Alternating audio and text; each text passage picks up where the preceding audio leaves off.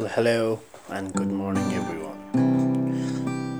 Today, in this Maths podcast, I welcome you all. And today, I'm talking about depression and anxiety. So, yesterday, I also talked about depression and anxiety and how to cope with it. Today, I'm with a true inspirational story. I hope that you guys enjoyed and love this. Many people talk about depression and anxiety as separate, but both can be experienced together. Depression sucks uh, every ounce of energy and motivation you have left. Nothing amuses you anymore, not even your favorite hobbies. Your room smells and is dirty because cleaning it is too much. And to top and to top it off, you haven't showered in days. While anxiety makes you feel on edge, always panicky. Your mind is running uncontrollably uncontrollably and you feel the need to be doing something or you will lose it. The combination of both are hell. Your depression makes you want to lie in bed all day going doing nothing. but your anxious mind keeps reminding you all the things you need to do. So you must force yourself out of bed, dragging your legs as you walk.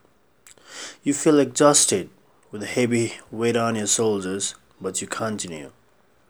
You feel like a zombie because you're numb inside even though you are obligating yourself to complete responsibilities.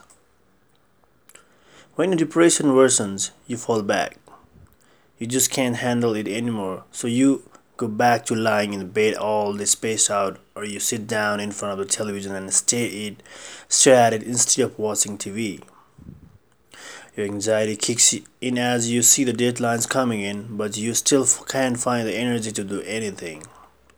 Your brain can't, it can't stay quiet as it notices the time you had to complete a task is over, so you fall into the full blown panic attack.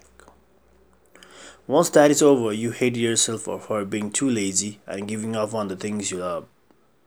By this time, your anxious mind is whispering all sorts of negative things, such as you're you're worthless or look at yourself. You can't even do anything right. You start planning excuses to tell your parents teachers friends and bosses for falling on finishing your homework chores and other tasks. Chorus your depressed side wants to tell them what's going on for help but your anxiety won't let you do that you truly believe that if you speak the truth, you will be disregarded as a fool or seen as less. And to top it off, you mustn't hang out with friends and family. You want to see them, but your depression doesn't allow you to, while your anxiety is always keeping or always keeps reminding you of how lonely you are. Having depression and anxiety feels like a tug of war.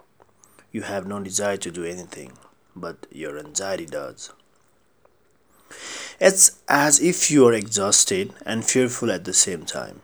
You don't want to be failure, but can't do anything about it.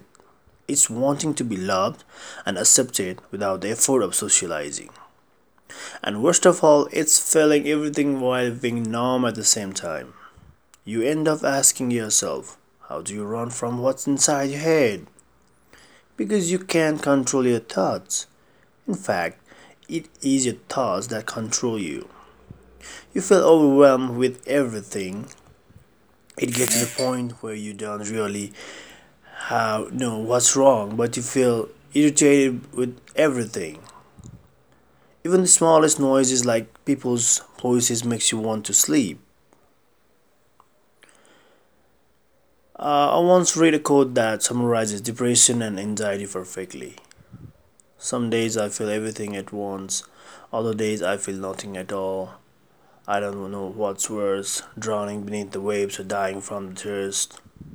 But it isn't until you realize that the true monster doesn't live under your bed, but inside your head.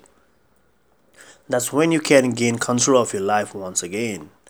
It takes baby steps, and some days you will fall back again. You will ask yourself, is this even worth the try? But let me tell you, it is because it is worth it, so you see the world you gain. It is the worth to be happy again. It is the worth to smile and laugh again. But you won't get there until you wake up from your own nightmare. I hope this short story can help you understand what you are going through better. This is much for today. Thank you for listening.